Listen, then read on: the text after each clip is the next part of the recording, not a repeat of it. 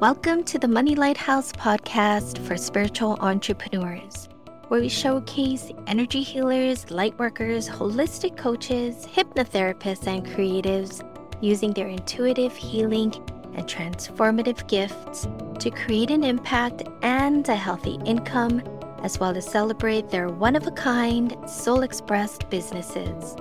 We'll take a look at the inspirational and insightful money lessons and messages in the world around us. I'm Michelle Irevis, your host and fellow spiritual entrepreneur, learning, exploring, and uncovering the gifts and the personal growth opportunities of a soul inspired business right alongside with you. Thanks so much for pressing the play button and listening. We hope you enjoy this episode.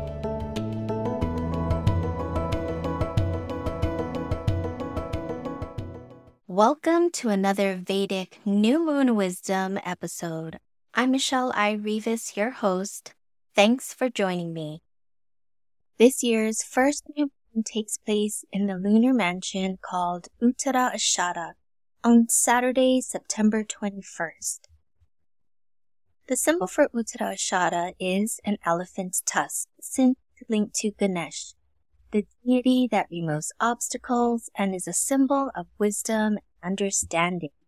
It also blesses us with success with achieving our goals and desires.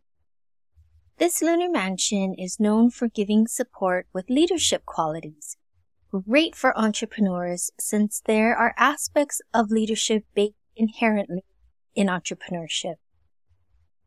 Oftentimes, being a leader is scary, and the term reluctant leader is highly accurate here.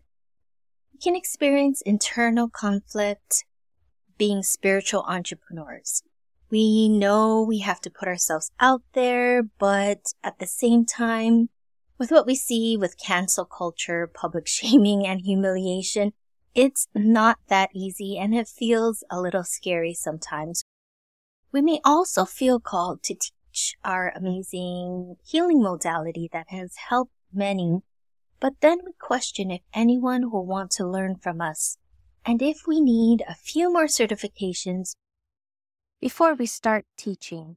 So, Uttara Ashada is a lovely lunar mansion that encourages us to step into the leadership role. This nakshatra's primary motivation is moksha, or spiritual liberation. So while success and achievement are big themes with Uttara Ashada, there's also a strong undercurrent of deep humanitarian concern. We are encouraged to recognize the journey to success and victory as long as lessons are learned and wisdom is gleaned for the greater good greater lessons that foster humanitarianism rather than individualism. And that's truly being triumphant and victorious. Such a beautiful example of moksha and such a beautiful lesson of true or divine success. This lunar mansion does come with a warning label.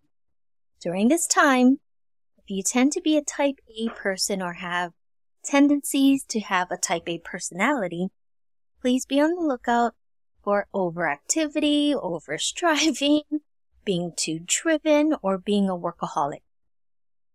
So please make time to harmonize work and play. It's very important.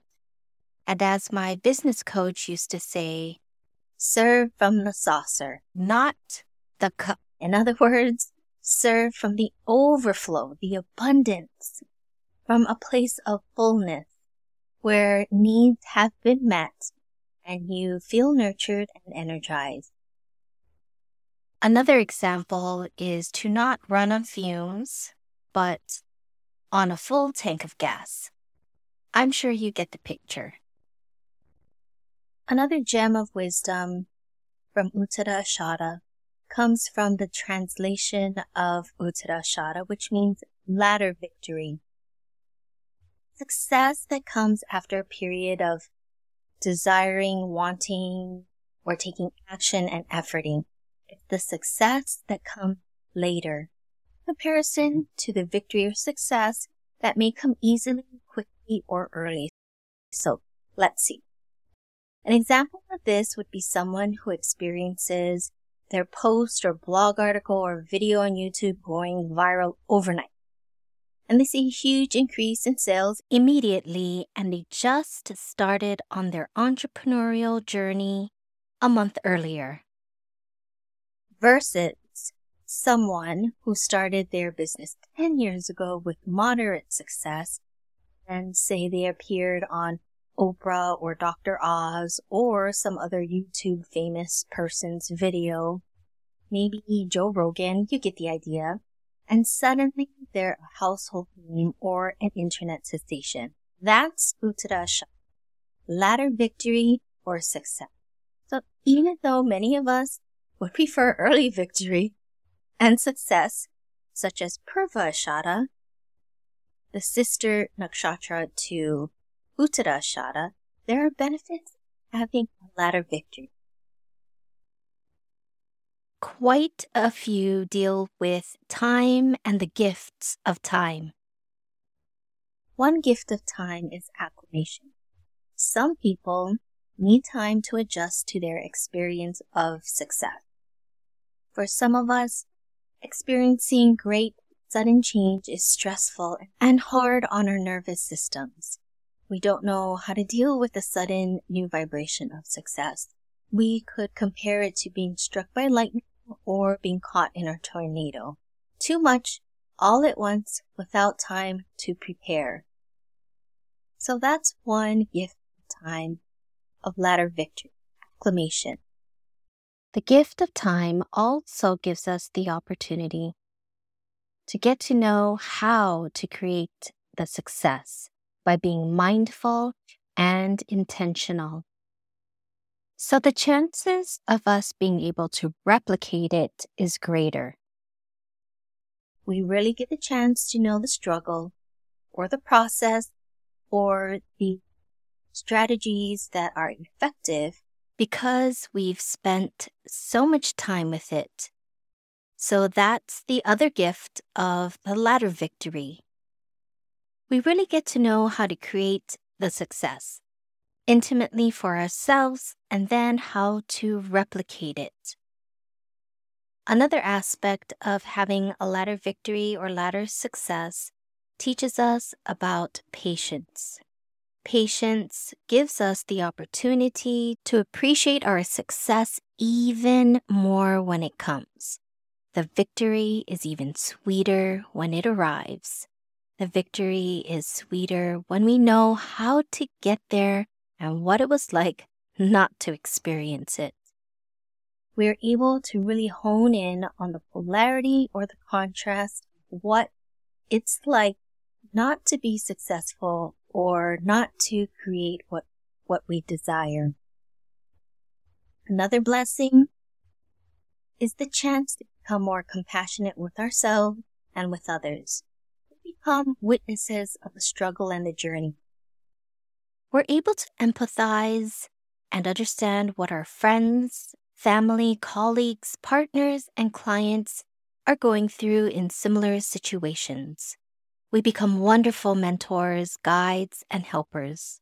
We also become an invaluable support system. Through Uttara Ashada, we're also able to witness and experience what divine timing is about. We can intend to take action and make all the efforts humanly and on a soul level possible, but sometimes there's a period of gestation that needs to take place. That cannot be rushed. You can think of it like the nine months of gestation of a baby.